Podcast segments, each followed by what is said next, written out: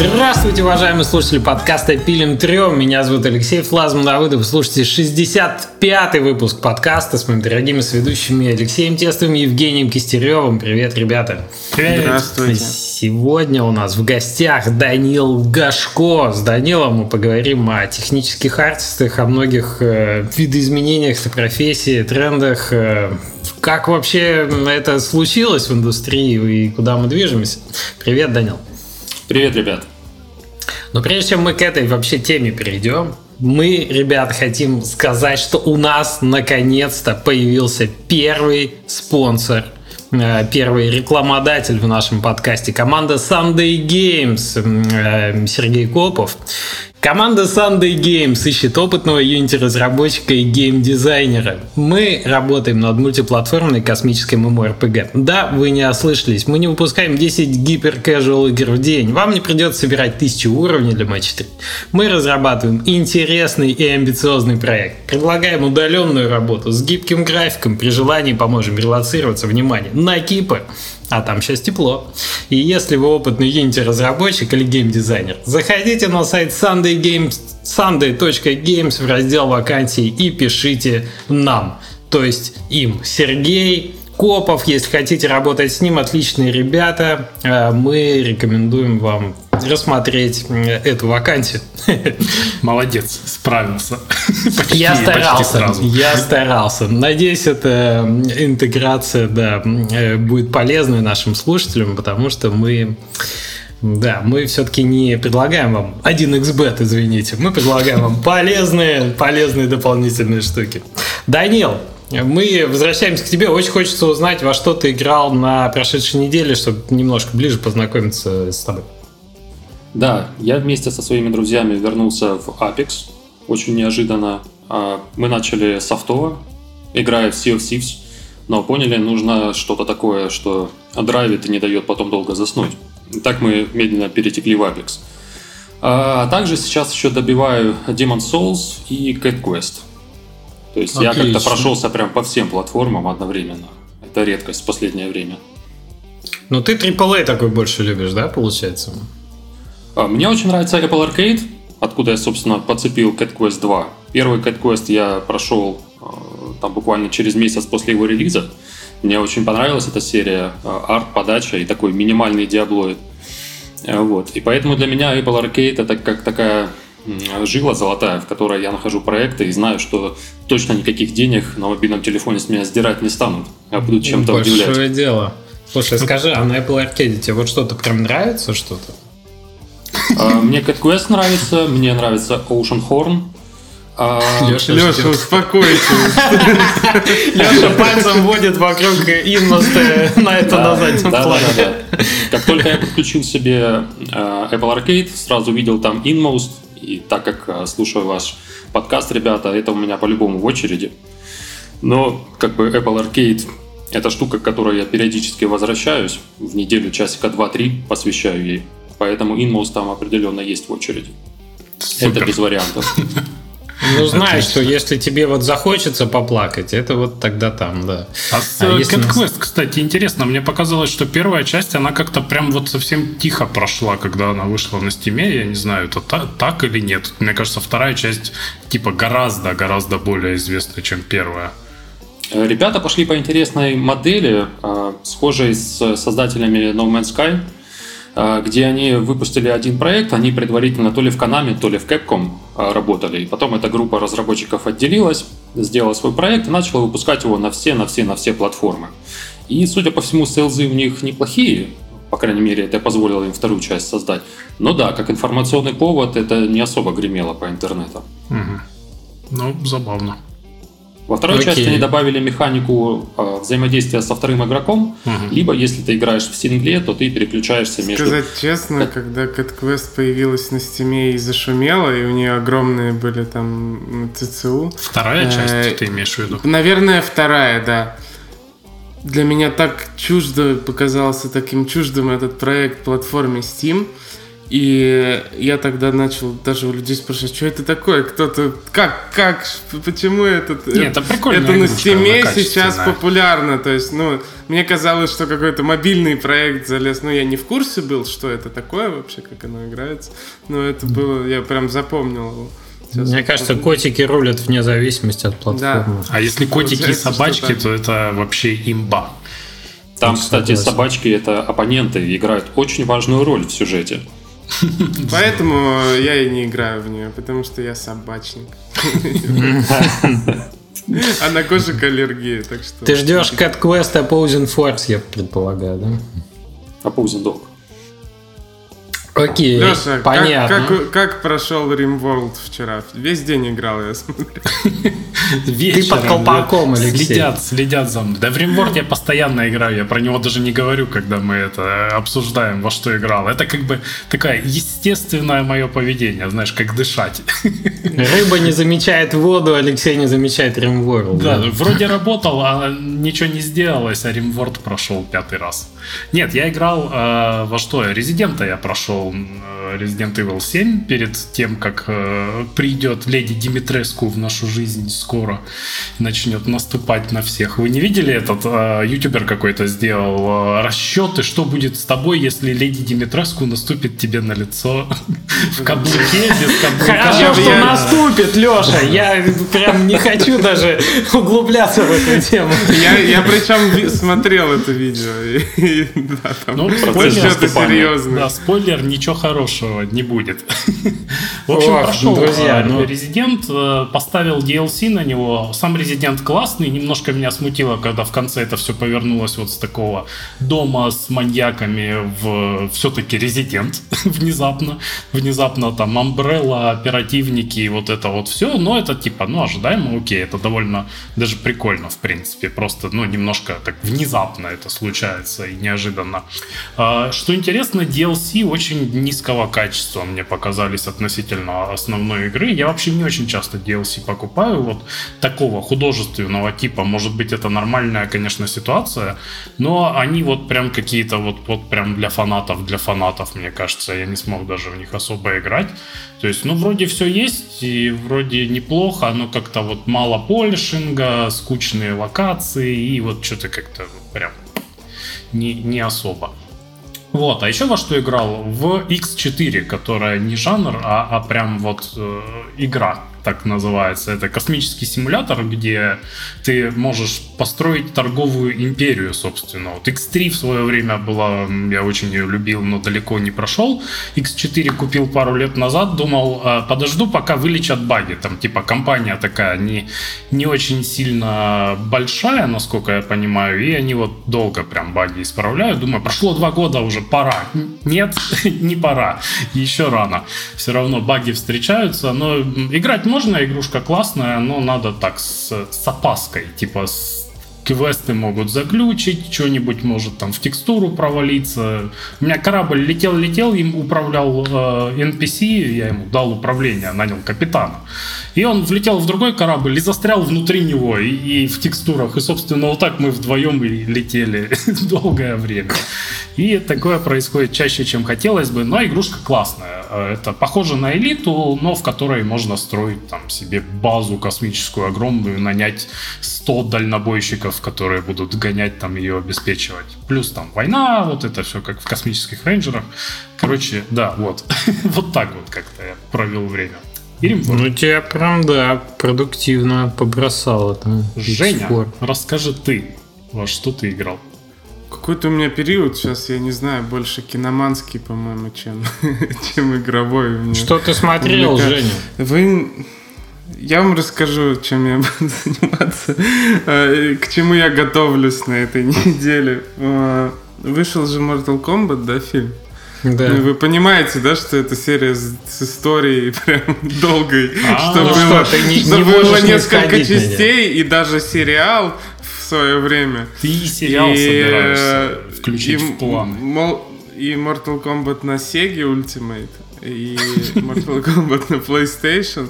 И мне пред, пред, придется погрузиться в это во все, чтобы посмотреть в итоге фильм. Слушай, но они же не связаны. Разве новый фильм связан вообще с играми или с чем-нибудь? Когда или... выходил «Пункт назначения четыре» в кинотеатре, я смотрел первые три части. Там вообще нет сюжета. О чем ты говоришь? Ну, такой вот у меня фетиш, я не знаю. А «Форсаж» ты как? Нормально смотришь? Хорошо, хорошо, что «Форсаж» меня не увлекает как-то. Могу какой-нибудь. Ну, про Эль Камино мы в прошлый раз шутили, что Breaking Bad семь сезонов или сколько посмотреть, и звоните Соло. И Соло да? еще пять сезонов. Я, я да. справился, я долго к этому шел, но вот... Ну, в общем, получилось. синдром синдром Кистерёва в массах, да, не, не отпускает. Я считаю, никого. Что именно такими должны быть поклонники медиа, популярных медиа. Женя, у меня вопрос на засыпку. Третий Mortal Kombat на Сеге. Ты за кого лучше всех играл? Я в Ultimate, это, ну это три Ultimate, да? А, ну, блин, допустим. там... Там же Noob Saibot имба абсолютно. Noob Saibot, да, за него слишком просто играть. Ну вот без вот этих вот, а, давай без роботов. ЦЦЦ. За... Ну, без роботов, да, понятно, потому что у них есть тоже Smoke, например, робот, да, очень круто за, за него играть было. За... Да. А, меня ну, мне больше Smoke нравилось, а, ну... Я не очень крутой игрок был в Mortal Kombat. Я очень всегда пытался сделать бруталити, у меня так и не получилось. Я не знаю, как у вас, у кого оно получилось. Проще всего половину бруталити было сделать за Джекса. Типа, вот. Но я сделал все фаталити, и мне больше всего нравился Рептилия, потому что у него они всякие были изощренные. Ну да, сочные, если, если играешь в компьютерном клубе, всегда обязательно есть один человек, который ты вот добиваешь, вот это вот, и там, типа, финиш хим, и он сразу, дай-дай-дай-дай, вот дай, это дай, хватает. Дай-дай, я знаю за него, не сейчас я сделаю, да. икс цэ бэ цэ зэт, икс цэ бэ цэ зэт, и повторяешь по кругу. Вот тебе бруталити. Вот, я не знаю, как это вспомнил. Не было у меня такого человека, который... Данила, а ты в Мортале за кого лучше всего играл? Ну, мне нравится Саб-Зиро. А, то есть ты из этих, да? То есть из этих, которые не за Скорпиона. Да, которые постоянно замораживают. У меня брат был за Саб-Зиро всегда, я любил всегда Скорпиона, и вот эти вот его под ноги, вот эти, это просто вот в плечо сразу. Так, и что? Меня всегда увлекал Шансунг, но я им не умел играть, а меня именно увлекало, когда меня дико рвали как раз в игровухе за счет того, что он превращался в разных героев, и я постоянно думал, что это какой-то мифический чел, вот если им на- научишься играть, то можно вообще никого не выбирать. Ты просто клацаешь комбинацию, и вот ты уже другой персонаж. Но не срослось, слишком быстро подрос. Ну, слушай, проблема в том, что тебе надо же за всех тогда помнить приемы. Это вообще атас. Скорпион One Love, не знаю, мне... Герой here. Вот это вот всегда рулило, мне кажется. А, ну и Найтвульф мне нравился всегда. Вот его эти топоры отличные. Это с молнией все эти приколюхи. Окей, друзья, да, немножко отвлеклись. А я, а я играл вот в такую штуку в Retroid на этой неделе. Ой, это вот Retroid Pocket два, это ретро-консоль, на которой идет прям все, вплоть до PlayStation один. Если что, тут даже можно Metal Gear Solid поиграть. Но я играл в... О, господи, в Metal Slug от Neo Geo. Отличный. Вот, вот он все-таки, ты понимаешь, начинаешь играть Metal Slug, и он тебя затягивает сразу туда. Я просто, я даже не рассчитывал, ну и не планировал, а он меня взял и захватил. Так что всем рекомендую. Уже вот эта сфера консолей таких очень дешевых, до сто долларов, на которых шестьсот сорок на четыреста восемьдесят Android стоит, очень-очень сейчас хорошо себя чувствует. Мне, мне кажется, Retroid Pocket два, наверное, один из лучших сейчас. Чтобы а... вы понимали, Леша имеет право сравнивать и говорить, что один из лучших, потому что видели бы вы его мешок мини-консолей. Да у меня тут, да, ящик стоит. Их несколько десятков, на самом деле. Ну, навскидку могу еще такую показать, что под рукой лежит. Но тут, да, тут ей было с чем сравнить, и вот мне Retroid прям нравится. Так что, ребята, рекомендую. А, а четыре читаю я Иванова книжку, которая называется «Пищеблок». Ребята, представьте, вампиры в пионерском лагере, Олимпиада восемьдесят, какой-то там... Это прямо очень сочная Стивен Кинговщина по-русски с советским колоритом. Вампиры в пионерлагере. Это просто вот все приколы пионерлагерские там есть. Звучит ужасно. Отличная, отличная вещь. Всем рекомендую. Кстати, скоро по ней сериал выйдет от среды. Как сюжет аниме какого-то. Ну, может быть, но это не бесконечное лето. Это да-да-да, визуальная новелла от русских разработчиков, вампиров. Я говорю, это не бесконечное лето, это классное остросюжетное лето. Друзья, возвращаемся к Данилу. У нас сегодня, да, у нас сегодня прям большое интро.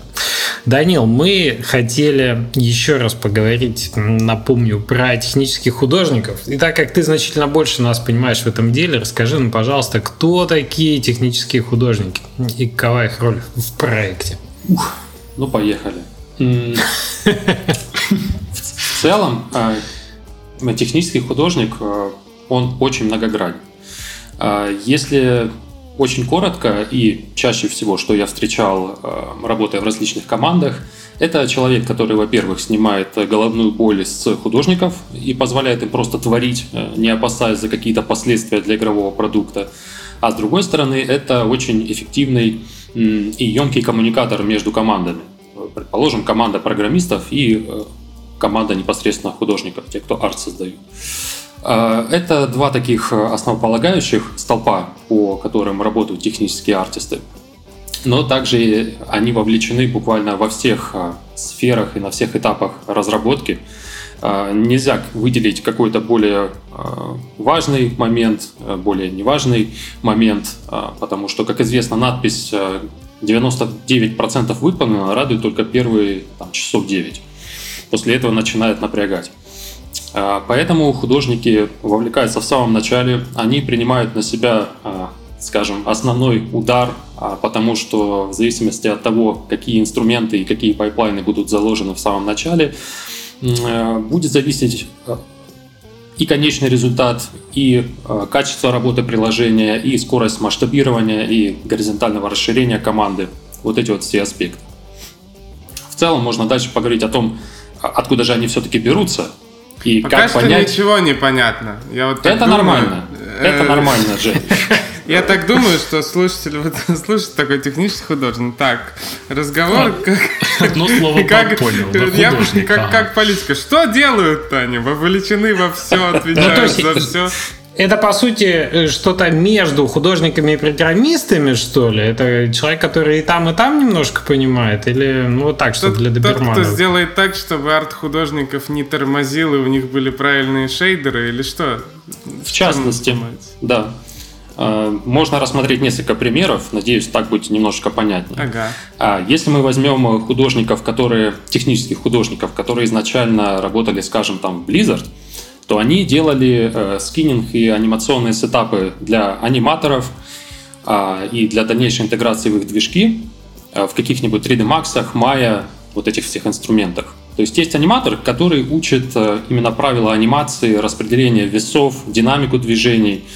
А есть такой терпила, технический художник, который берет mesh, э, переделывает э, топологию, чтобы анимация корректно отображалась. А дальше скинет это все, чтобы никакое плечо за тазом не тянулось. И после этого вешает гизмо, который, которым будет уже анимировать человек, который ответственен за анимацию. И это такая, такая страшно нудная работа, честно говоря, по крайней мере для меня. Звучит, я, я прям... звучит как да. Это надо да. очень много усидчивости иметь. А вот мы искали когда кого-нибудь, я, я узнавал, как, как называется должность человека, который должен делать, допустим, э, партиклы всякие. И внезапно оказалось, что это тоже технический художник. Так ли это? Да, это один из его подвидов, э, так называемых. И вот, в частности, технический художник, он... В современном геймдеве, начиная от мобильной разработки, заканчивая три а, он диверсифицируется в различные направления, потому что сфера очень всеобъемлющая, и так или иначе ежедневно или ежегодично поддерживать все эти скиллы на актуальном уровне, пытаясь угнаться за развитием софта или каких-то пайплайнов, просто невозможно. Поэтому вот ты сейчас, Леш, говоришь конкретно о ви эф экс-артисте, Есть dedicated ви эф экс артисты, которые работают с тулсетом, ну, скажем, которые есть движки, там, Suriken в Unity или Niagara в Unreal. Также они владеют еще инструментами моделирования, чтобы сделать какой-то low-poly mesh, по которому будет трейл пробегать или какие-то такие штучки. Я встречал на своем профессиональном пути очень классных ви эф экс-артистов, но которым очень тяжело было заскейлиться от ААА-разработки в мобайл, просто потому что для них джи пи ю-партиклы, большое количество разных взрывов, ты включаешь на телефоне, он у тебя в руках плавится, и на этом мы переходим к обсуждению, что же нам теперь с этим всем делать. То есть, да, ты упомянул один из подвидов. Его можно считать и техническим художником, в зависимости от пайплайна конкретного проекта, или выделенным ви эф экс-артистом, если до него или параллельно с ним другие технические художники будут как раз курировать, чтобы сильно в техническую терминологию не уходить, чтобы телефон не грелся, но это выглядело круто. Вот, поэтому, так да, это то... один из подвидов. Спасибо. Тогда можно как раз уже поговорить, откуда же они появляются все и в какой момент они э, разветвляются на этот миллион видов. Конечно. Да. Как распознать в себе технического художника? Простой тест. Терпила ты или не терпила? Или из программиста они мигрируют, да? Программист с уклоном в арт или артист с техническим. Я думаю, тут разные дорожки могут привести. Да, да, да. В целом, как не стать техническим артистом? Чего опасаться? Первые признаки. Если ты проснулся утром и понял, что твоя шевелюра слишком высокополигональная. Надо подоптимизировать. Да, да, да. В целом, очень забавно, но вот на территории Украины, России, Беларуси как-то складывается такое мнение, что самые лучшие и многопрофильные технические художники как раз вырастают из инди-направления, просто потому что эти ребята сталкиваются практически со всем тулсетом движка. В дальнейшем, если они хотят транслировать свои знания на именно технического артиста, здесь уже необходимо определяться, в какую компанию они таргетят или хотя бы в какой движок они метят. Потому что здесь уже необходимо более глубокие корни пускать в те же самые эффекты. Ну, то есть какой-нибудь инди-разработчик может сделать прикольные эффекты, но ему бесконечно далеко с арт точки зрения или там с динамической, или с миллисекундной какой-то проработки до выделенного ви эф экс-артиста. Но у него есть все для этого задатки, чтобы расти в эту сторону. Поэтому с такими ребятами очень комфортно работать. Их можно бросать на разные процессы, по ходу немножечко корректируя и выстраивая в них определенный вижен, как это должно быть в итоге. И это намного проще, чем работать, скажем, с человеком, который просто собирал ю ай, пускай очень круто, но он называет себя техническим художником, а тебе необходимо его натаскивать на шейдеры, тебе необходимо ему объяснять, почему в Xcode, чувак, у тебя вот такое количество памяти garbage collector э, занимает. С инди-разработчиками в этом плане намного проще. Не избалованы они бюджетами. Так. Так, еще есть момент, э, это тоже интересно очень наблюдать. Если тот же моделлер э, начинает за собой замечать, что определенные задачи у него репетитивные, а моделлер здорового человека будет э, искать варианты, как это автоматизировать. Начиная от скриптинга в MaxScript или используя Python, или еще какие-то приблуды, возможно, сторонний софт. Но, в общем, он дорожит своим временем. Это один из, скажем, столпов, на которых строятся технические художники как качественные единицы команды. Именно за этими задачами в большинстве случаев и привлечены техартисты на существующие проекты. Были прецеденты, когда определенные операции в той же Maya по вычистке анимации занимали порядка шесть-восемь часов, а потом писался за один, за, да, по-моему, за один день писался скрипт, который это все делал за две минуты. И вот мы сняли вычистку большое количество человека часов. Ну, или такая... есть процесс... Да, да, распространенная штука. Мы тоже... Э, почему Photoshop вообще выбирали для того, чтобы рисовать для пиксель-арта? Что не, не, не совсем очевидный выбор рисовать и анимации, и спрайты, потому что в Photoshop легко все повесить на скрипты, какие-то банальные вещи, и автоматизировать такие штуки, и это реально экономит там сотни часов в итоге. Именно. Здесь, правда, есть сопутствующий момент, на который... натыкаются разработчики и технические художники, которые не набили себе в этом плане мозоли, они начинают оптимизировать процессы слишком рано, когда еще финальный результат не получен, а они уже пытаются выстраивать системы вместо получения там, вертикального среза, качества картинки, объема памяти, вот эти вот все вещи. Это тоже один из таких скиллов, который воспитывается постепенно и который лучше изначально брать под контроль, если есть какие-то предпосылки к этому. Ну да, конечно, надо решать проблемы по мере их поступления, иначе тянет все настолько заоптимизировать, что в итоге не остается времени, собственно, ассеты какие-то делать. Делаешь только оптимизацию. И с рефакторингом, с ранним такая же штука для кода, знаю, очень распространенная. Поэтому тут надо аккуратней. Хоть это достаточно увлекательно и прикольно, когда ты делал что-то, целый день сидел, эти спрайты перетягивал раньше, потом такой тык одну кнопочку. Ничего себе, оказывается, как можно. И э, пытаешься заоптимизировать для того, чтобы у тебя игра, собственно, по одной кнопочке уже вся сделалась. Я отчасти называю это горе от ума, потому что если ты знаешь, что может произойти, ты начинаешь себя страховать от этого. Если ты не знаешь, что может произойти, ты просто делаешь продукт, и потом оглядываешься назад, что когда ты был зеленый, ты просто делал продукты, и это быстро работало. А когда ты набрался опыта, ты начинаешь постоянно себя страховать, потому что когда-то у тебя были баги, связанные с этой-то частью, и теперь-то у тебя их не будет. Нет, чувак, будут. Будут, возможно, другие. Поэтому прежде всего продукт, и чтобы была довольная команда. Все остальное лучше фиксить по ходу.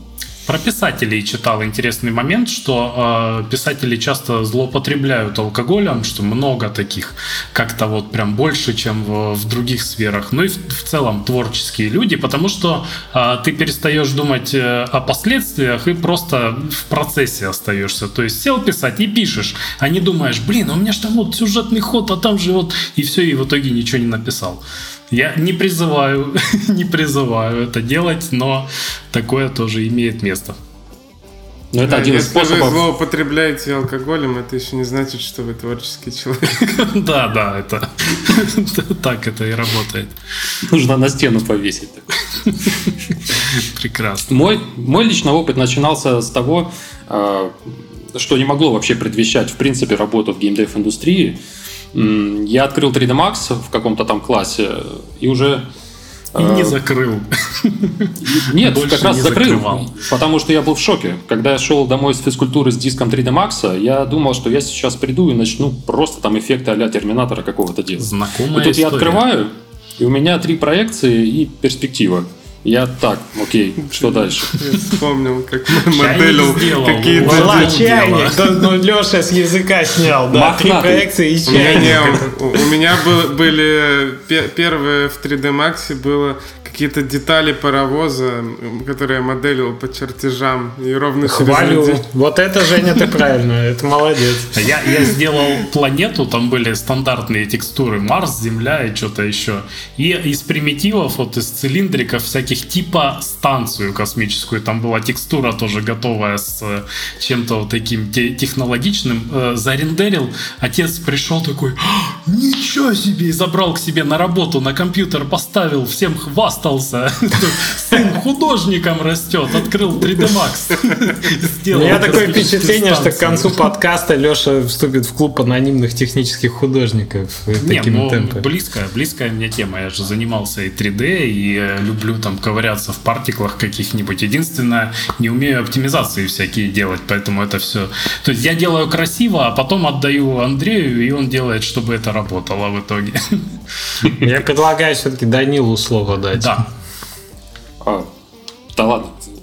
Да, давай, я, можем продолжать, да? Спасибо. Да. А, у нас да, в плане да. есть... Э, нет, ты хочешь продолжить или... Э, я хотел Мне интересно, сказать... как три дэ Max тебя дальше-то повел да. по жизни. Я ужаснулся, в этом ужасе я просидел минут двадцать, осознавая, что я же тут молод, свеж, а тут, оказывается, каждый вертекс надо таскать, чтобы что-то получилось. И просто это все дело благополучно закрыл и забил. Но потом впоследствии началась моя эпопея с мододелством, Warcraft три, Neverwinter Nights, вот эти все редакторы. И потихонечку начало происходить освоение интернета, появились локальные сети с интернетом, и я немножечко свои щупальца начал пускать. Как же там игры все-таки создают? Не просто по журналу там «Игромания», а что-то более такое предметное. На тот момент еще не было каких-то middleware типа Unity, Unreal. Поэтому начал изучать C-Sharp, начал изучать Java, начал изучать Python. Это все, естественно, не одновременно. Это на разных промежутках какого-то своего мыслительного процесса. Я, в общем-то, выбирал, что же мне по душе. Для Python был такой движок Panda три дэ, open-source. Для Java это там JMonkey и немножко Ogre еще щупал. А какая у тебя была мотивация изучать это? Чтобы моды делать? Чтобы делать игры? игры чтобы или, делать или ты хотел прям... профессию освоить, типа игры делать. В какой-то момент, когда я занимался модами, я понял, что здесь либо есть какое-то ограничение по движку, либо мне нужно будет учить скриптинг. Так зачем же мне учить скриптинг, если я могу потратить это время на то, чтобы учить код непосредственный? Mm-hmm. И уже там либо движки, либо фичи какие-то свои создавать и не ограничивать себя там игрой, которую могут перестать поддерживать или по каким-то legal соображениям скажут: чувак, твой мод выпускать нельзя, или твой мод принадлежит нам. Ну, какие-то такие вот вещи были. И я это просто сколько, свичнулся. Сколько лет назад было? Какой год? А, мне, наверное, было там лет шестнадцать.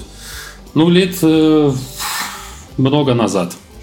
Если это Warcraft третий, то это двухтысячные какие-нибудь.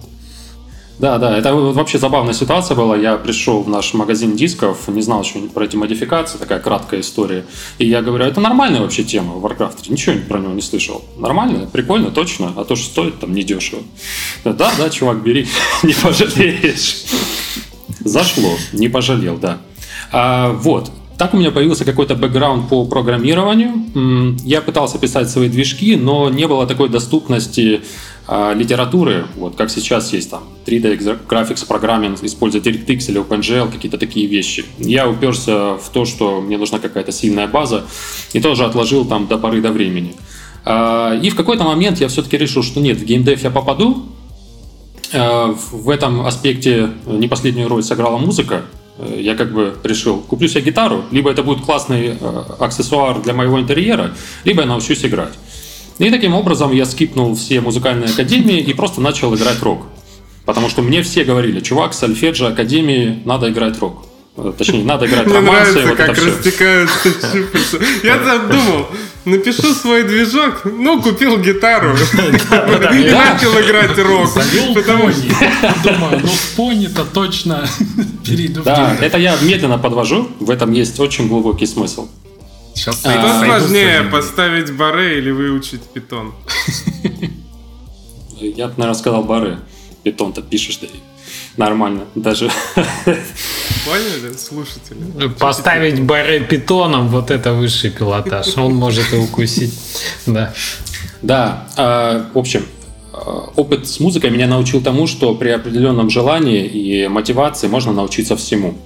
И вот здесь э, как раз я начал изучать Maya. Мне очень понравился этот интерфейс, э, в отличие от три дэ Max. Как-то я сразу подружился.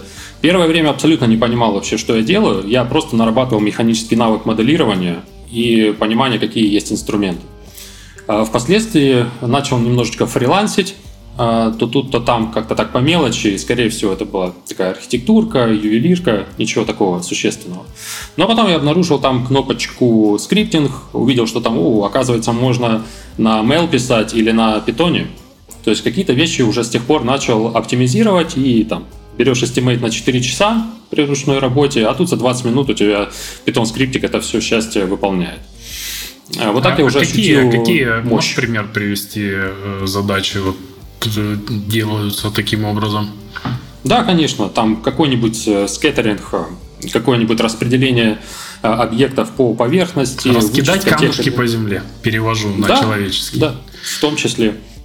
В том числе Сейчас для этого отдельные тулсеты есть, но back then, да, mm-hmm. это были скрипты для Maya или вычистка каких-то ресурсов, вычистка анимационных контроллеров, импорт-экспорт каких-то вещей. Вот сейчас это по-умному пайплайны называются. На тот момент это было круто, я сэкономил три часа.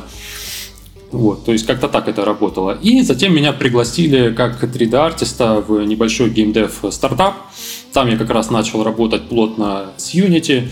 И дальше погнал уже изучать C-Sharp, потому что если я могу выучить C-Sharp нулевый, скажем, изначальный, или Python, то почему я не могу выучить новый эй пи ай? Я понял, что это все инструменты, и мне нужен просто небольшой лаг времени, чтобы освоить какой-то новый инструмент. То есть я в этот момент понял, что такого понятия, как сложно или легко, нет. Есть просто твоя мотивация, есть фактор времени. Если одно второе сходится, то любую штуку ты можешь изучить. Вот видишь, видишь, Женя, к чему музыка э, привела, все сошлось. Если ты можешь взять баре, значит ты можешь все. И ты можешь в квантовую механику, да, вопрос времени. Абсолютно. Вот. И таким образом я начинал с три дэ-артиста, аниматора, текстур... чувака по текстурированию. Это был сначала инди-стартап, потом был опять фриланс, потом я поработал в аутсорс-компании, потом я поработал в инди-компании. Мы там делали небольшие мобильные игрушки. После этого поработал в большой мобильной компании по разработке там серьезных таких продуктов. Ты в основном как художник, как три дэ-артист работал? Или я так чуть-чуть не понял? Или как Unity-разработчик уже? Изначально Unity-разработчиком как таковым я не работал никогда. Вот так, чтобы по а, штатному расписанию Unity Developer. три дэ-артист, который чуть-чуть кодит. А, да, это было поначалу. И чем больше я вовлекался именно как технический художник, особенно после инди-компании, тем больше я становился кодером, который всем облегчает жизнь и немножечко делает графику. Mm. То есть здесь такие весы то в одну, то во вторую сторону колебались, в зависимости от стадии проекта, в зависимости от задач текущих. Но да, как-то так все сошлось к тому, что непосредственно графикой и ассетами я занимаюсь на препродакшене и во время построения визуальной картинки, чтобы потом артистам можно было масштабировать задачи, сказать, в каком виде мне это нужно, куда это нужно все заливать, как держать, какие слои там, и так далее. То есть вот так потихоньку-потихоньку появился технический художник. Я вообще не знал, как это все называется. Термин technical artist, он пришел вот откуда-то с запада, и я посмотрел, а что это такое, что это за ребята такие. И понял, что процентов шестьдесят из какого-нибудь портфолио у меня есть в плане скиллсета, и начал потихоньку подтягивать сорок процентов. И на последних там пяти процентах я понял, что вот этот скиллсет, требования по софту из года в год, они будут меняться. Особенно с такой бешеной скоростью, как сейчас развивается индустрия. И здесь как бы меня тоже осенило, что не надо, чувак, слишком глубоко копать в ту или иную штуку, если она тебе не нужна прямо сейчас. Нужно оставаться неким таким open-minded человеком, открытым к новым идеям и новым инструментам. Ну, без этого вообще никак, но я думаю, мы чуть-чуть попозже об этом еще поговорим. Ну, ты вот э, в плане уже обозначил такой момент, что технический художник, да, авангард игровой разработки. Сейчас немножко понятно почему, потому что сорок процентов э, собственно тех задач, которые ты решаешь, они меняются очень быстро, и это вот действительно cutting edge of technology на текущий момент. У тебя есть... Ты знаешь, о чем я думаю постоянно? Я думаю о Гудине всю, всю вот первую часть подкаста, потому что как будто бы это прям вот твое должно быть. Нет? Как ты к этому относишься? Да. Я вообще сегодня Houdini и Substance Designer для меня это основные инструменты, с которыми я работаю. Я вообще изначально человек с Maya, но я в какой-то момент поставил себе просто какое-то правило не использовать Maya. Как бы не было больно, как бы не было противно, то, что я делаю полчаса в Maya, я делаю три часа в Houdini, нет, надо заставлять себя переходить на новый инструмент. Почему? А, изначально... Потому что Maya не развивается особо сейчас? А, есть такая тенденция, что пользователи требуют все большего качества, или как минимум не меньшего качества.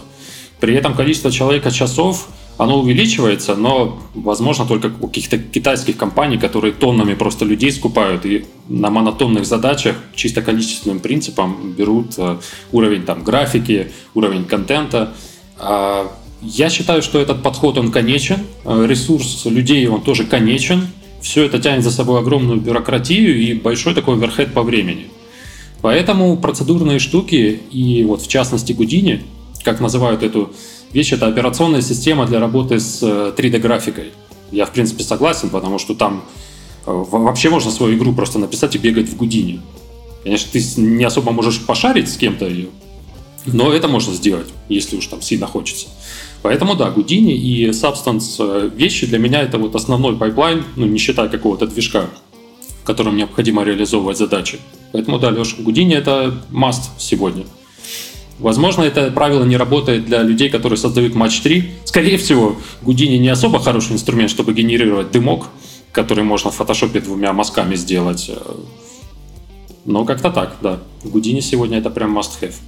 Я прям представил какой-то чат, чатик технических художников, куда Данила там постит, типа, гоу, ребята, я создал в Houdini, и только технические художники могут в это поиграть. Окей. Это, кстати, очень интересный кейс, Леш, потому что были прецеденты, когда мои коллеги создавали проекты, с которыми программисты в компании еще не работали, именно стэк, который используется. А технические артисты уже расковыряли, они такие, да, нормально, там, shitty code, в общем, не очень хороший код, но он работает, и он дает gaming experience. Извините за большое количество англицизмов. Игровой опыт дает хороший, но с точки зрения архитектуры не очень крутой. И, и в этом не особо могли разбираться программисты, но при этом техартисты уже получали фан. Ну да, программисты в итоге придут, скажут, ну да, молодцы, так... Ну, мы все перепишем. Выкидываем. Да. Но, но есть такой, такая есть возможность без программистов сделать. Это, конечно, мега круто. Окей, слушай, если тогда, очевидно, есть, ну, какие профессиональные обязанности технических художников в разных регионах, да? Ты отмечаешь, что тут ну, пост-СНГ страны, ты Россия, Украина, Беларусь, США, да? Вот в чем, в чем разница в подходах к требованиям? Да, я немножечко уже упомянул про США, то есть все эти корни оттуда растут. Там в игровой индустрии были technical-артисты и были technical-директоры, которые уже были про синематики и про си джи. То есть это ви эф экс и постановка процессов для кинематографа. Это были technical-директора и какая-то их градация.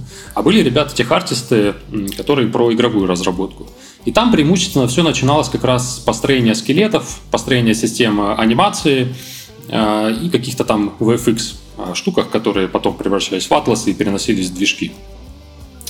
Тем более современные даже компании типа Naughty Dog, у них пайплайн построен в частности на Maya с огромным количеством различных тулзов внутри, чтобы потом это все красиво переносить на их самописный движок.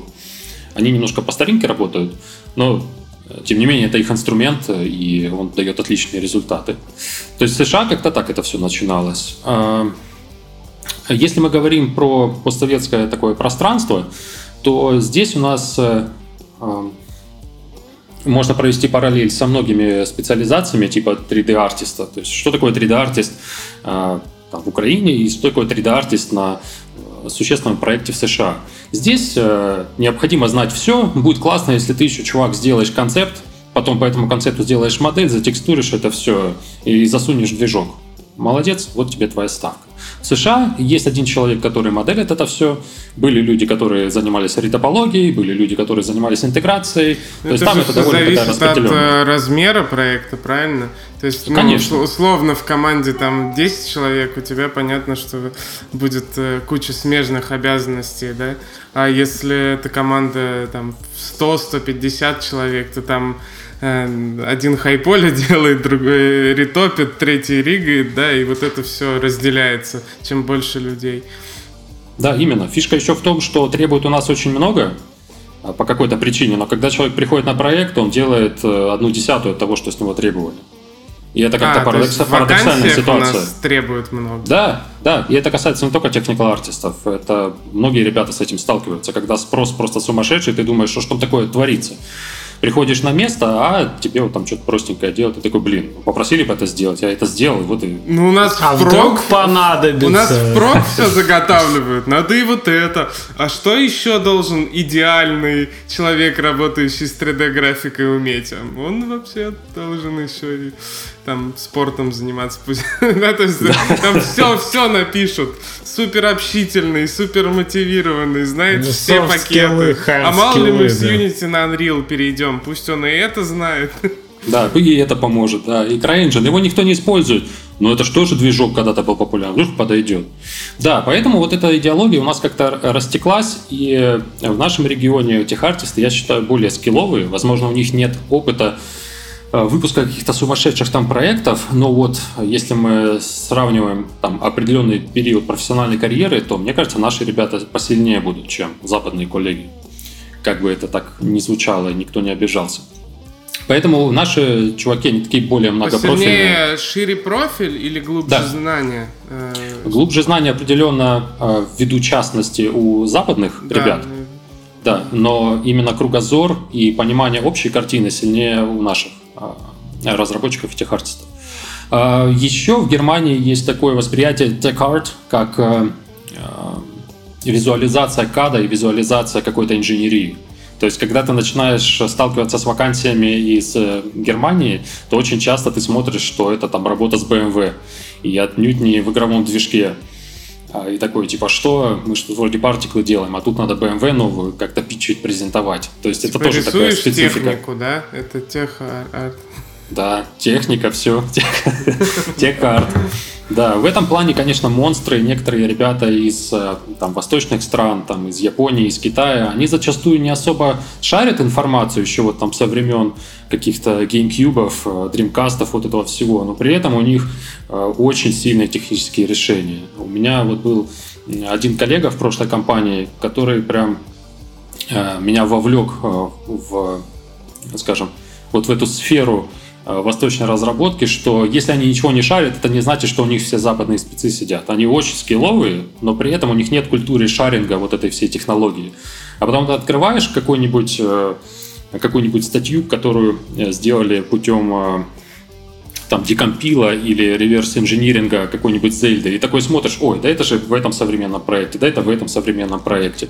И это такая вот штучка Пандоры, и непонятно, как они вообще к этому приходили. В общем, есть ощущение, что западная э, игровая разработка за счет всяких джи ди си и коллабораций выстраивает такие новые высоты по графике и по достижениям. А восточные разработчики, они такие сидят там, посмотрели на Фудзияму, и все классно у них. Ну, не знаю, как это у них там работает. Очень круто это все получается, и на немыслимо слабом железе очень крутые вещи там они делают. Интересно. Интересно. Ну, у них опять это... же доступ к контенту с джи ди си есть, просто они туда, получается, не приходят, не рассказывают, но они же получают оттуда информацию. Так я понимаю, что ну, джи ди си переизобретают то, что было изобретено когда-то а, на Востоке уже... и, да. и не расширено никогда, понимаешь, вот в чем дело. Еще вот интересный момент, что то, что презентуют на джи ди си, собственно, я общался с ребятами, с некоторыми спикерами, и так...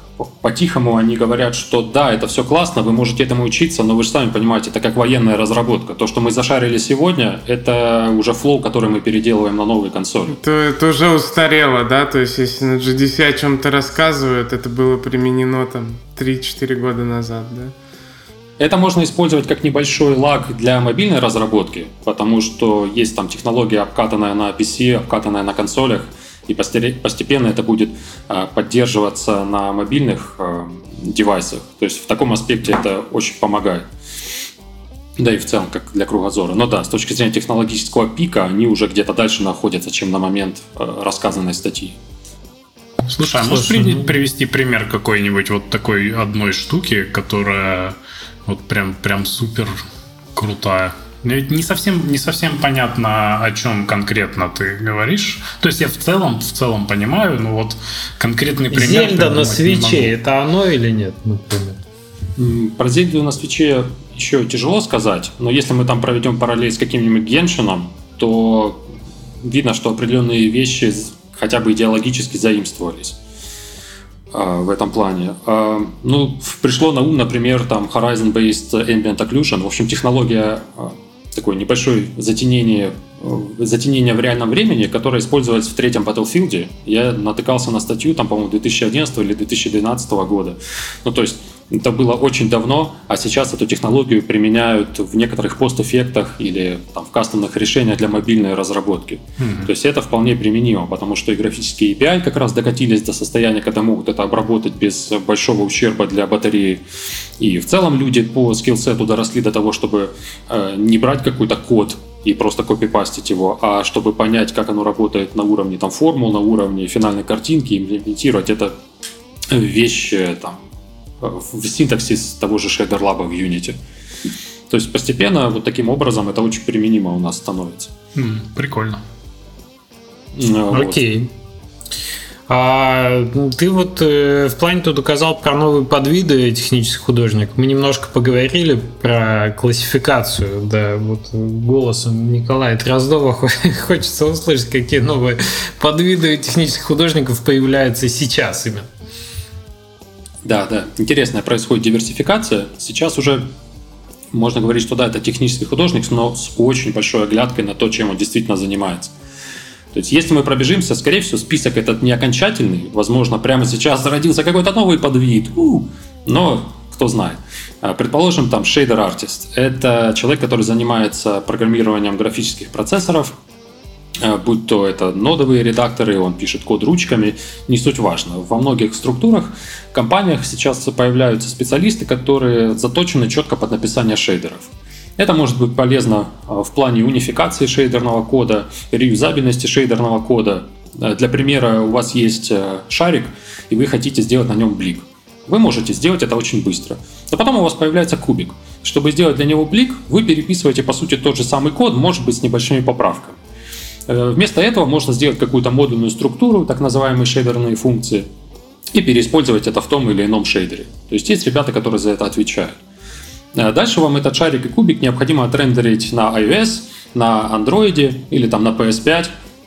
И там есть свои особенности обработки этого всего. То есть шейдерный человек как раз будет учитывать, как это должно обрабатываться там, там на другом девайсе, и как это максимально эффективно оптимизировать и подать.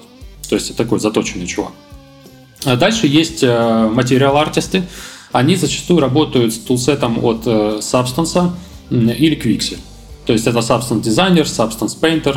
Есть еще последняя разработка ребят из Substance, из алгоритмика, называется Alchemist. Это штука, которая позволяет вам просто из фотографий получать целые материалы с нормал-картами, с диффуз-картами, со спекуляркой. То есть карты, которые моделируют физическое поведение поверхности. И зачастую материал-артисты как раз прорабатывают изначальную структуру, так называемые generic-материалы, которые используются для построения локаций. То есть, если мы возьмем какой-то элементарный пример, у вас игра про улицу, на которой есть металлические контейнеры и у которой там разбросан мусор, то здесь материал-артист может вам помочь тем, что заложит материал для асфальта, материал для контейнеров и материал для распределенного мусора, выведет вам несколько ползунков для вашего арт-директора, либо для вас конкретно, и вы можете там поднастроить: я хочу больше мусора, хочу меньше мусора. Все это будет рекомпилиться непосредственно в движке и очень становится юзер-френдли для конечного пользователя. То есть этот человек в этом плане очень упрощает жизнь. Не нужно возвращаться там, в Photoshop или в проприетарный софт. Можно это все прямо в движке делать. А в чем разница вот человека, который м- программирует шейдеры, да, по сути, ну, то есть, э- который при этом мы говорим о профессии техникал-артиста, и того, что называется рендер-программер, который, ну, по сути, чисто техническая профессия получается такая? Это очень такая узкая штука, э- о которой, ну, нельзя одно- однозначно говорить. Если очень так в общем смысле сказать, то рендер-программист — это тот, который пишет графические фичи или модифицирует их именно на уровне, на низкоуровневом движке.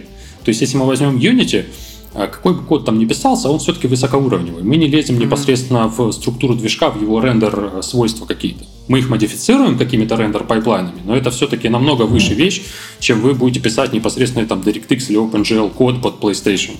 Mm-hmm. Uh, то есть это более низкоуровневые ребята. Техартисты... Рендер-программист — это вообще уже больше инженерия такая, да? Да. Я да, понял. Да. В некоторых компаниях техникал-артистов называют как рендер-программер, Но это, скажем, такая вкусовщина, кому как просто видится скоуп работ. Удобно называть рендер-чувак, который пишет шейдеры, ну, называйте. Но вот если посмотреть изначально, то человек, который рендер-программист, он именно в движке это все прописывает. Technical Artist адаптирует это для существующей команды, и так как он является, скажем, человеком, который принимает на себя первый удар этих всех графических фичей, должен пропустить их через себя и потом преподнести все это команде в каком-то удобоваримом виде.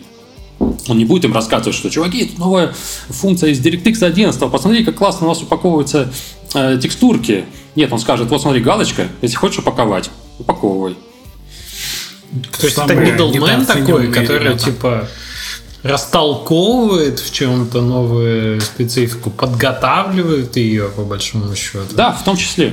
То есть, если есть штат артистов, которые э, заточены на создание картинки, создание продукта, то и с точки зрения менеджмента, и с точки зрения идеологии, пускай они делают хорошо свою работу. Есть человек, который может позволить им разгрузить мозги вот ну, этими всякими галочками, шейдерами. Человек, который м, упрощает создание контента, да, в каком-то смысле творческого, да? Конечно, конечно. Потому что невозможно думать о куче галочек и, и еще и при этом думать, а хорошо ли мусор лежит на, на асфальте. И да, начинаются компромиссы, которых в творчестве типа сложно. Чтобы... Здесь есть э, интересный баланс между шейдер-артистом и материал-артистом. Если мы говорим про шейдер-артиста, то есть э, распределение количества мусора можно сделать как в шейдере, так и в текстуре. А в шейдере, если мы это делаем, то задействуются мощности графического процессора. Если мы это делаем на уровне материала, то мы просто расширяем э, память э, на диске. Mm-hmm. То есть здесь необходим такой баланс. Э, можете ли вы себе позволить в шейдере сделать? В общем, это просто как тул, как инструмент. Далее, если мы вспомним, мы говорили немножко про ви эф экс-артиста. Тут можно сильно не повторяться. Это technical-артист, который сильно заточен на создание визуальных эффектов. Есть там какие-нибудь джи пи ю-партиклы, которые в каком-нибудь Warframe там, или в Destiny просто заливают весь экран, и так классно, все здорово. Типа, почему это не делают на мобильных телефонах? Есть определенные причины, но это такие самые, самые явные визуальные отличия и подходы к работе. Есть procedural artist. Это такая штука, которая появилась, наверное, года полтора-два назад. Это как раз чуть-чуть пересекается с material artist от студии к студии. Но это вот как раз наша любимая Houdini. То есть, э, э, давайте такой пример. Есть гараж, который может состоять из каких-то кусков. Крыша, уголок стены, стена. И вот как раз эти части, допустим, по определенным критериям делают три дэ-артисты в коллаборации с техническим художником, либо сам технический художник. И он строит такую систему, чтобы левел-дизайнер просто выстроил параллелепипед, который по нажатию кнопочки весь обшился вот как раз этими модульными элементами. А потом еще нажал одну кнопочку, эти все модульные элементы сшились в один меш. И все. То есть итер... скорость итерации по левел-дизайну вырастет просто в сумасшедшее количество раз, чем каждый раз возвращаться после очередного фидбэка и этот гараж переделывать, там, пере-юви, переделывать ему текстурные координаты, вот, вот эти вот все вещи.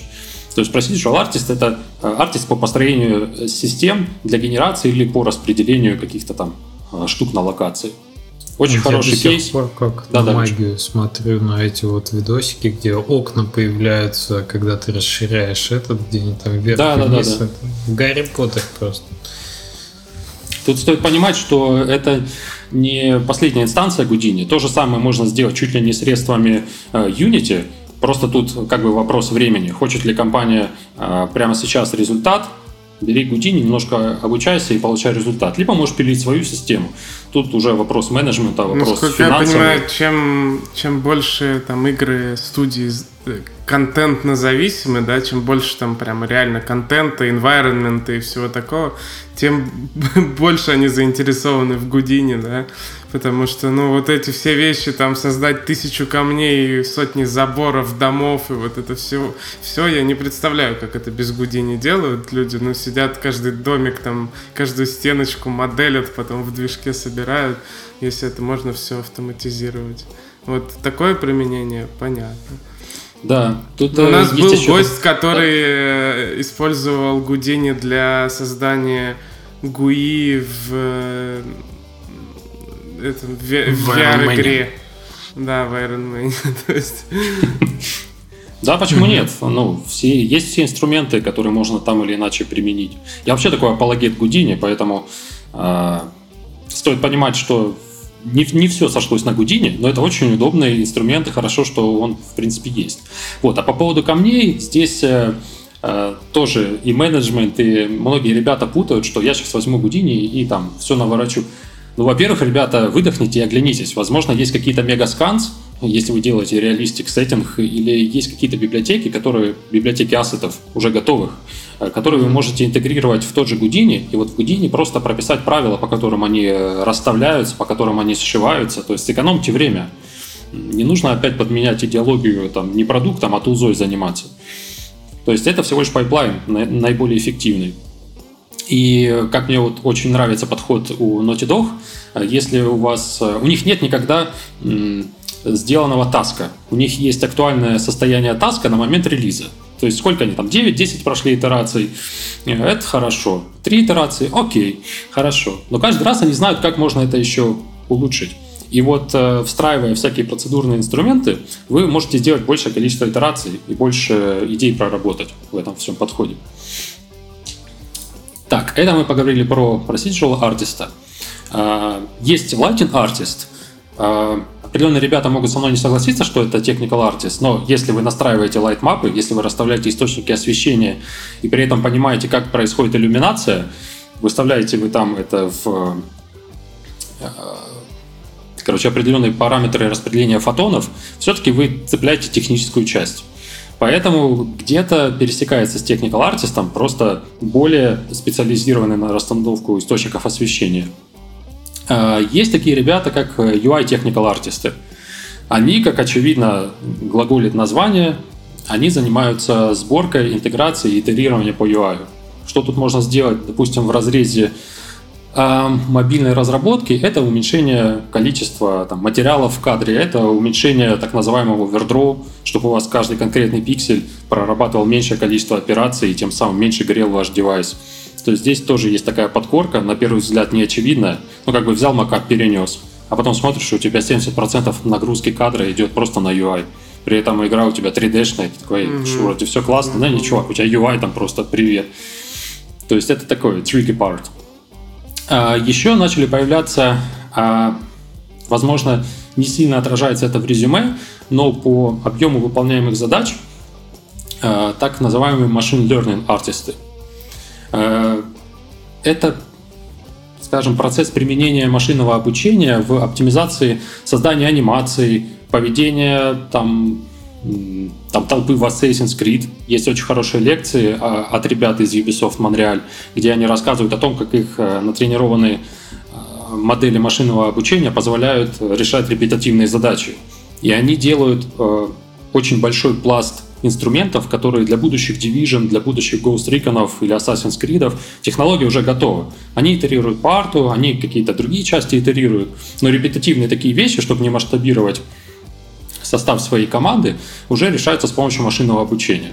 Там есть разные к этому подходы, но уже есть такая тенденция. А, ну, как-то так. Это те э, подразделения тех артистов, которые мне сейчас известны. Возможно, что-то еще появляется, но... Вот, слушай, поскольку... Данил, ну очень, очень исчерпывающая такая история, и я вообще понимаю, что эм эл как раз, да, machine learning, technical artists, они могут очень... сильно добрать в, в следующие эти, потому что мы каждый день видим какие-то новые нейронки появляющиеся, да, у нас там джи ти пи, джи пи ти, джи ти пи, моя дислексия вернулась третьего поколения, это текстовый движок, он там уже почти есть аналоги в свободном доступе и так далее. Я себе вообще думаю и думаю, что где-то в Ubisoft, как бы в суперкомпьютер, просто продюсер говорит: викинги или там индейцы. Ему хоба игра, и он такой: так, ага, нормально. Я себе более там... реалистично представляю, что э, какой-нибудь Ubisoft, у них есть э, нейронка, которой они все, все скам, скармливают, весь контент, который производят, чтобы ее обучить, чтобы потом там, ну там, например, все, кучу анимаций скормить и сказать: сделай мне новую. И то есть типа в будущем у кого больше будет обучена нейронка, тот будет лучше контент выдавать. Ну, с анимациями же они уже показывали пример, где там у них пират по камешкам ходит супер реалистично. И мне кажется, это то, что уже будет вот-вот уже в играх, если еще не.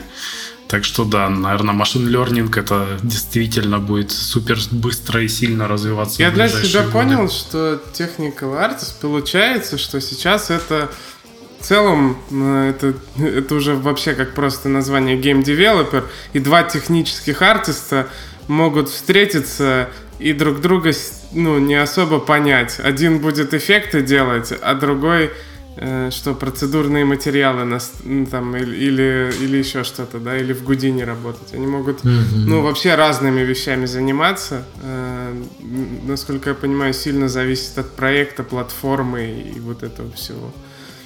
Да, от Fall Studio не то, чтобы они не могли друг друга понять, скорее э, один и второй будут понимать, о чем речь, но вот какие-то детали конкретные, имплементации... Но они не могут друг всего... друга заменить. Конечно. Да? Конечно, необходимо определенное время, и, возможно, специфика абсолютно разная может быть.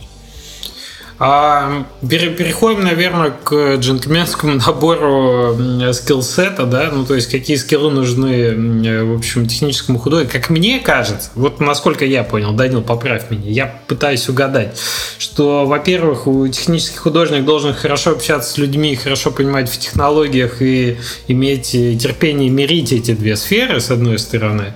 Вот именно, то есть тут софт-скиллы выходят, да, на первый этот. И что еще мне кажется, что у него должно быть такое нетерпимость к монотонным повторяющимся вещам, что он должен как на уровне аллергии чувствовать, что ему можно оптимизировать, автоматизировать и сэкономить какие-то человеческие вот эти ресурсы. Как думаешь, прав я, нет? Да, первый пункт ты абсолютно четко попал, то есть это мощные софт-скиллы, если... Так или иначе, техническому артисту придется работать в команде, даже если он супер гениальный. И при плохих софт-скиллах это будет не очень прикольно, учитывая, что он является связующим звеном среди многих департаментов или команд.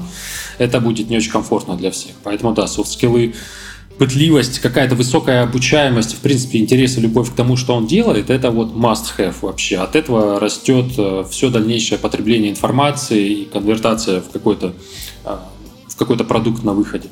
А если говорить про какой-то минимум, с которого там можно стартовать, то я ребятам всегда рекомендую изучить хотя бы один язык программирования, хотя бы на уровне написания каких-то прототипов, простых механик, взаимодействия с движком, потому что, как я слышал не от одного программиста, первые два языка программирования, там, если они очень там сильно отличаются, идут тяжело. Каждый следующий — это оверхед в пару-тройку месяцев. Первый вообще тяжело. Да, да, да. Но дальше уже легче. Блин, китайский. Ну да, да. Было бы забавно, если бы на китайском можно было скриптовать. Уверен, что можно. Я уверен. Кстати, если кто-нибудь знает из слушателей, напишите, есть у китайцев свои языки программирования. Один из бухгалтерий на китайском. Да. Как выглядит китайский код вообще? Это же еще хуже, чем китайский просто язык. Да, извини, Данил, перебили. Да, да, да, все в порядке. Да, то есть современные это либо какой-то Python, если вы собираетесь дружить там Maya с Unity или там Houdini тот же с Unity, какие-то вещи там делать, либо C-Sharp, если вы хотите работать плотно с Unity, писать какие-то тулзы внутри движка, как-то масштабировать его, C++, Unreal, то есть дальше вот этих трех языков я бы не советовал идти, но опять же это... Э, но C++ только... будет как-то сложнее, наверное, скриптовые языки проще, Python... Ну, этот C++ C-Sharp может быть выражен через э, э, блюпринты в Unreal. То есть, mm-hmm. в конце концов, флоу многих ребят строится по принципу, он набросал блюпринты, механика работает на уровне ощущений, дальше они отдают это девелоперам, которые смотрят получившийся код и переписывают это под архитектуру проекта. Но это, в принципе, тоже работает. Но вот есть такое заблуждение у многих ребят, что можно не писать код, можно набросать блюпринты и будет все классно. Вы все равно будете руководствоваться какой-то логикой построения этих блюпринтов. То есть это не отменяет полностью ваши задачи, как человека, который взаимодействует с кодом. Вот это вот э, заблуждение лучше сразу рассеять. А дальше каждый для себя решает, тратить ему время своей жизни на там, поглощение эй пи ай или нет. то есть уже от каких-то задач.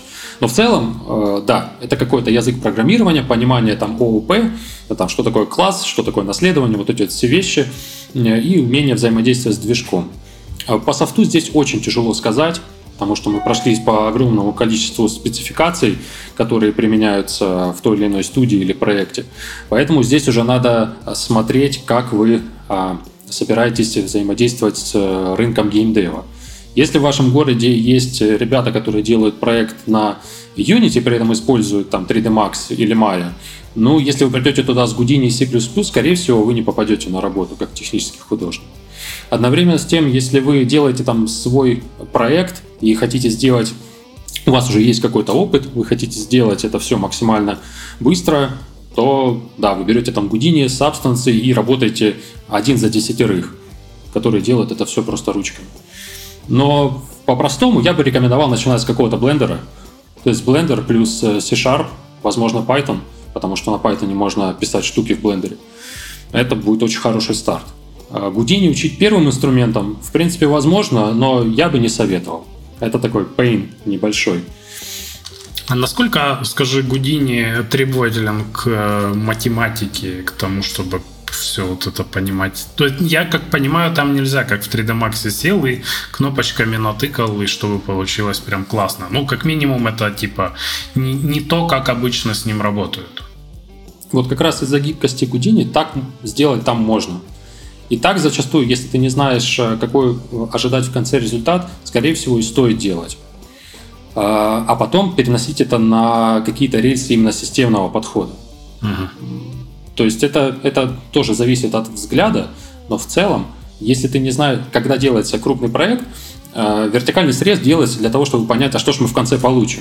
И после вертикального среза вы масштабируете проект под известную картинку, возможно, что-то урезая там, в угоду целевого железа. Вот точно так же и здесь. Если вы не знаете, какой вы получите результат, вы будете очень долго очень классную систему выстраивать для какой-то там пушки или для пистолета, меча какого-то. Потом выяснится, что вы вообще не попадаете в Vision, арт-директора или кого-то еще. И что поэтому ее надо одну сделать на проект. Да, да, что она всего лишь одна. И, поп... и на фоне где-то, там где-то пролетает во время синематика. И все. Но при этом очень круто сделано. Для будущих проектов. Да, да, да.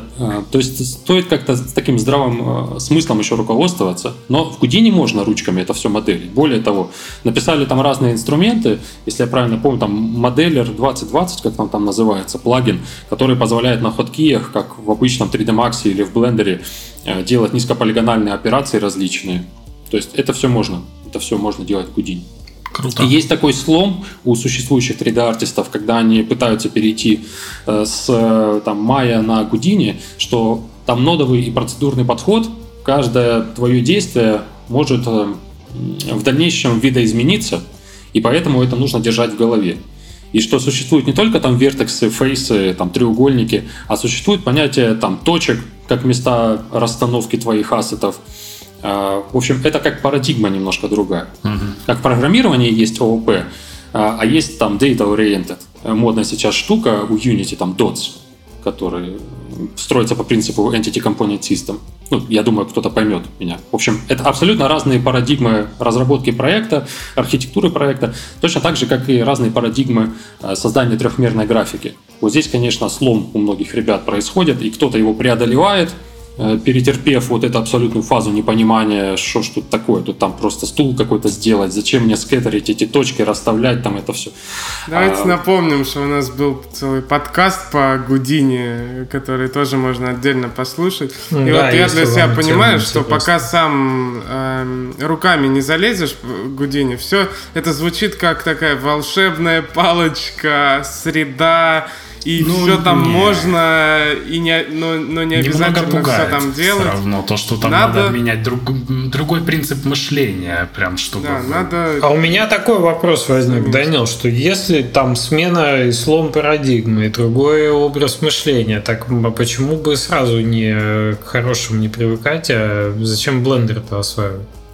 Я бы посоветовал немножечко посидеть в блендере, чтобы понять основы построения моделей. То есть, что у тебя то есть, есть треугольники. Самый удобный Houdini как средства для моделинга, например? Или... Да, да, да. Очень много имен собственных будет появляться, очень много терминологий, которые могут просто оттолкнуть человека. Mm. При этом, если там месяц хотя бы потратить в блендере, а потом уже там ногой щупать э, Houdini, мне кажется, это сработает намного лучше. Потому Чтобы что... оценить избавление от рутины, надо сначала эту рутину поделать, да? Сиди, в общем, совет какой? Сидите в блендере, но не очень долго, а то потом сложно будет отвыкать. Потом будет больно. У меня был слом парадигмы, когда я ZBrush открыл, и, блин, он такой вообще после три дэ Max, и он такой другой. Его как будто инопланетяне, блин, делали. Это чудовищно. У меня блендер, я так воспринимаю. Я когда открываю, я вообще не понимаю, кто ю ай ю экс создавал в блендере. Типа он для кого вообще? Он ни на одну программу для меня не похож. Я почему-то представил Лешиного отца, который проходил мимо монитора, когда Леша в ZBrush что-то делал. Он такой посмотрел. Никому это не показываю. И разинку выдернул. Алёша, есть примета. Какой бы пакет Лёша не открыл, хоть ZBrush, хоть Maya, все равно получится пиксель-арт. Все равно там пиксели тоже есть такое. Данил, очень интересно узнать про как бы современные тренды. То есть мы поговорили о том, какие сейчас есть разделы, да, вот вакансий на рынке, что требуется, а куда смотреть, да, в какую, в какую перспективу сейчас техническим художникам? Ну, прежде всего, это как раз процедурализм и какая-то генерация контента. Машинное обучение в этом тоже очень будет помогать, потому что есть очевидное восприятие машинного обучения, что нажал кнопочку и там все сработало. Зачастую так оно не работает. Скорее, у вас есть постановка проблемы и есть э, вот этот инструмент для ее решения. А как это решать, уже решает нейросетка. И вот в этом ее и как бы и плюсы, и минусы. В общем, сейчас это очень активно развивается э, в анимации э, и там, в лицевой анимации, такие вот всякие вещи. В, в стилизации изображений многие популярные мобильные приложения могут превращать вас просто в персонажей мультиков, как-то стилизировать ваше изображение. Эта штука тоже очень сильно экономит время, как для брейншторма, арт-директоров и концепт-артистов, как и референс-борд, вот такие вот вещи. То есть, да, машинное обучение, нужно потихонечку смотреть, какие инструменты там. Если не хотите сильно вкапываться именно в построении нейронок, хотя бы следите за рынком софта, который использует эти нейронки для генерации какого-то контента. Еще я бы смотрел внимательно за рейтрейсингом и за так называемые mesh-шейдеры, которые используются в Unreal Engine пять. Потому что, во-первых, рейтрейсинг, он поменяет в принципе флоу существующих технических художников, как только эта штука наберет определенную массовость. Потому что определенные чанки обработки кадра у вас просто либо выкинутся, либо видоизменятся под требования рейтрейсинга. Те же лайтинг-артисты могут просто расставлять и получать картинку без запекания какого-то света. Те же шейдер-артисты могут перестать делать фейковый пи би ар, а просто довериться рейтрейсу и задать какие-то параметры там, отражения и какого-то восприятия физического. Вот. А если мы говорим про технологии Unreal, эти технологии также появятся и в Unity, и в других движках, которые так или иначе взаимодействуют с, скажем так, с коровым сегментом геймдева, то есть все предпосылки к тому, что в какой-то момент можно будет просто перестать считать полигоны в кадре. Потому что недавно представили вещь, документацию, по-моему, от NVIDIA, что лоды генерируются прямо в рантайме. Если мы объединяем вот как раз этот нанит Unreal Engine пять и динамические лоды, мы, в принципе, можем из ZBrush все переносить в кадр, и автоматически все будет подстраиваться. То есть за вот этими вещами лучше следить и как бы принимать их во внимание.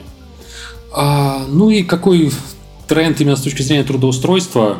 Спрос на более узких специалистов будет увеличиваться, но это будет сильно зависеть от региона, в котором вы ищете работу.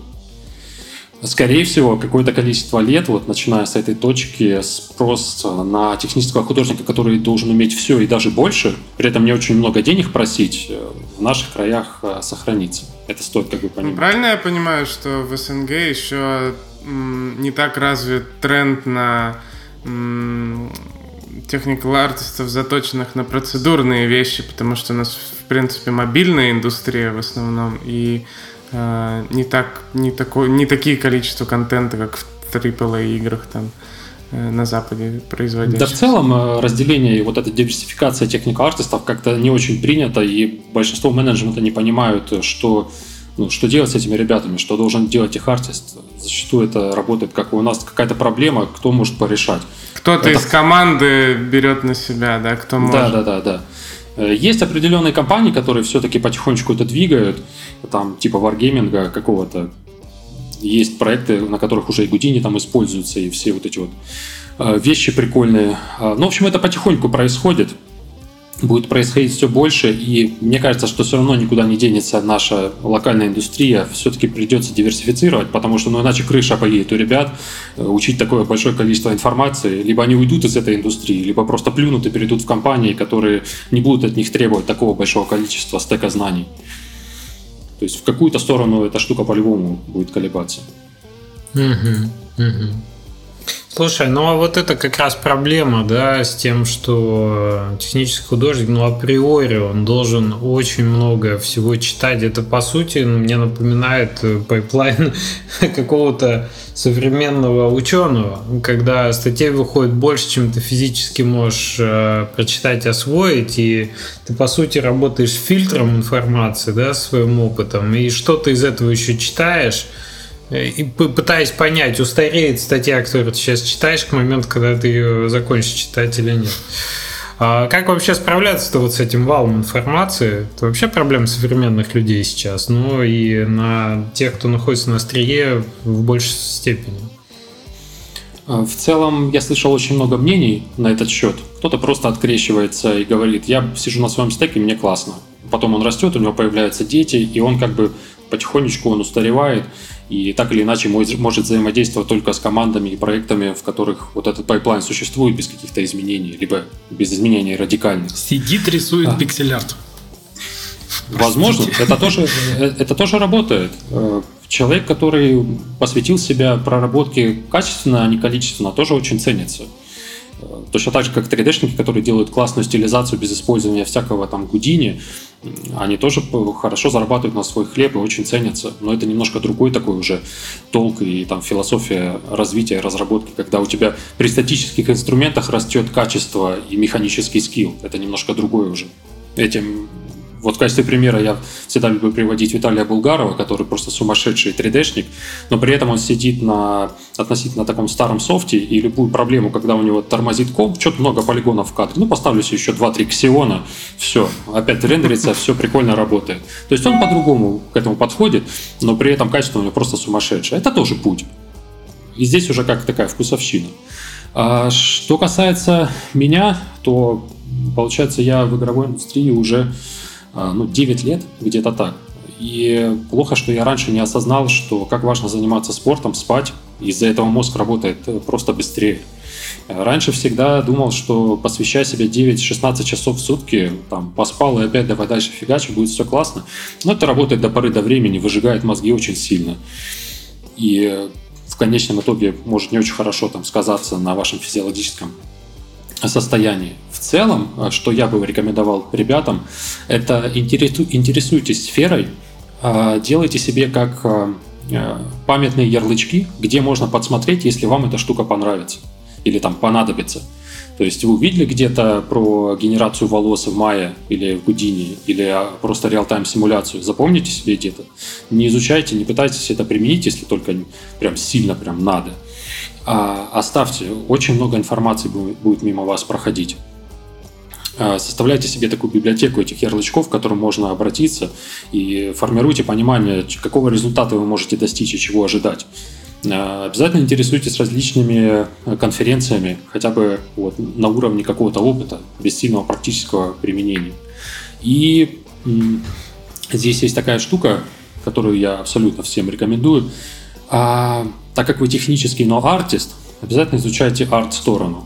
Очень многие ребята уходят в, кра- в классные процессы, классные там полигонажи и оптимизации, при этом абсолютно забывая, что вы, вы взаимодействуете с конечным пользователем, и там элементарная постановка перспективы или трехточечное освещение, оно важно не менее, чем нетормозящий продукт, а, за, а иногда и намного важнее. Потому что оптимизацию можно подтянуть позже, если там визуал или какие-то вещи не зашли, то попробуй потом убеди пользователя, что я все поправил, вернись, пожалуйста. Это очень тяжело работает. Прокачивайте в себе вот артовый взгляд, напитывайтесь какими-то артовыми вещами. И чтобы вас не пугало переключение между движками, потому что сегодня Unreal, Unity, послезавтра еще какие-нибудь штуки появятся, и изучайте базис какой-то. Пускай это будет не особо быстро, там какая-нибудь тригонометрия, принципы растеризации, рендеринга, оптимизации, там, распределения памяти. Просто потихонечку впитывайте вот эту информацию, как это работает. И в таком случае, просто переключаясь с Unity на Unreal, у вас вот этот временной лаг очень уменьшится по сравнению с тем, что если вы просто знаете, как нажать кнопочку, как от А до Б это протянуть, и все, оно просто работает. Если вы будете понимать, как оно работает, то вы будете просто вот эти А и Б искать в новом движке, и точно так же эту связь намного быстрее установите. То есть вот этим базисом работается намного быстрее. Здесь есть одна проблема, которая, скорее всего, стоит отдельного обсуждения либо в подкасте, либо за чашкой чая. Это то, что компании хотят от сотрудника здесь и сейчас скилл. При этом, если он работал в Unreal, а стек на Unity, ему не дают шанса переключиться. И наоборот. Это есть такая большая проблема. И с бизнес-точки зрения в западных компаниях я встречал такое, но встречал намного реже. Потому что там рассматривается сотрудник как какая-то ценная единица, которая берется на какую-то перспективу. Если мы там говорим про какую-то компанию Avalanche, которая делает Just Cause, у них вообще свой движок. И они, получается, ну, придет к ним Unity, придет к ним Unrealщик. Они это понимают, и ну, ты не найдешь просто в мире другого человека, который использует движок от Avalanche. Это их in-house разработка. При этом есть Supercell с их движком, который работает на новые проекты, по-моему, на Unreal, но старый на C++. И вот просто знайте C++, придите к Supercell, у вас есть шанс туда устроиться. Не обязательно при этом на Unreal очень много каких-то вещей создавать. То есть базис очень важен. Фух. Как-то Фух, так. Как говорили у меня в вузе когда-то, хороший инженер не тот, кто все знает, как решить, и помнит. Хороший инженер тот, кто знает, куда посмотреть, чтобы понять, как решить. А я бы от себя еще добавил, э, тот, кто знает, к кому обратиться, кто подскажет, как решить. Это тоже очень важно. Потому что сейчас, да, люди, это большой-большой... Э, Ну, то есть я уже с годами понимаю, что люди значительно важнее, чем, чем статьи, чем технологии и так далее, потому что все, каждая, каждая программа, ну, каждая проблема уникальна. Человек э, – это именно тот э, ресурс, который всегда адаптивно помогает тебе ее решать, а не, а не просто какое-то решение, которое вот оно есть и есть, да. Слушай, Данил, очень интересная беседа, и на самом деле у нас не часто бывают, э, у нас не часто бывают такие проблемы, знаешь, когда белого мира, проблемы триплей э, компаний, которые на, на стыке стоят, вот прям на, на переднем крае технологий, да. Э, я бы от себя еще добавил вопрос, может быть. Э, У нас гудение уже прозвучало как раз ближе к нашей аудитории, да, ближе к инди-разработчикам. Как ты думаешь, вот э, те нововведения, которые мы сейчас видим, те тренды, те практики, которые используют сейчас крупные студии, э, что из этого применимо, ну, что, как практики, как ресурсы, материалы, подходы э, в небольших командах? Что бы ты вот точно посоветовал как бы изучить? А... Абсолютно не отказываюсь от прошлого утверждения, что Houdini, Substance — это применимо как и на большом проекте, так и на маленьких проектах. Есть временной лаг в изучении этих вещей, но посмотрите на всякие там Mortal Shell и продукты, сделанные небольшими командами. В какой-то момент количество человека-часов, даже очень хорошего специалиста, который делает все ручками, без автоматизации процессов, оно является ограниченным. А ожидания аудитории, если мы не говорим про какую-то такую ультрастилизацию, оно растет. И они по-любому будут ориентироваться на продукты, смежные с вашим продуктом. Поэтому вот эти вот все вещи, типа процедурализма, типа автоматической генерации, они просто вам освобождают время. Если вы потратите время для того, чтобы изучить инструмент и в дальнейшем его использовать, вы просто высвобождаете себя от монотонной работы, там, элементарных, элементарного создания ю ви-разверток. Но это просто монструозное количество времени, которое на это уходит. И когда ты видишь, что в Houdini это решается просто одной нодой, ты понимаешь, что обратно ты возвращаться не хочешь. Просто не хочешь. Ты можешь идеально раскладывать вот эти текстили все, но, но зачем? Мы не так уж и долго живем на этой планете. Эти инструменты позволяют вам сэкономить время. Поэтому с точки зрения особенно небольших команд, у которых есть временной, у которых лимитирован временной запас, потому что их бюджеты несопоставимы там, с какими-то Ubisoft там, и крупной компанией, у которых количество людей не очень большое. Вот, но при этом хочется сделать какой-то классный продукт. Моя абсолютная рекомендация: чем раньше вы ворветесь вот в изучение этих вещей, тем больше вы поймете, как долго вы это откладывали и зря вы это все откладывали. Блин, это опять моя Houdini, персональная штука. Houdini в туду добавлять, что ли? Я только вычеркнул его. Не обязательно Houdini, Леш. Bad North и там продукт был недавно, где можно выстраивать такие города посреди, а, да, да, да, знаю. посреди моря. Угу. Там, да, э, да. если не ошибаюсь, от Оскара Стальберга. Очень да. прикольный чувак. Фемета я, я видел. Да, да, да. да, да, да. Он очень долго... Да-да-да, он очень долго тизерил это все в Твиттере, там буквально полтора-два года, потом в какой-то момент решил сделать из этого продукт, и получилось mm-hmm. круто. Я изучал его там статьи, вот это Wave Collab, функция разбивающихся волн, или как-то так она называлась, там по генерации вот этих вещей. При этом он Houdini не использовал. Houdini — это всего лишь инструмент, это как идеология построения.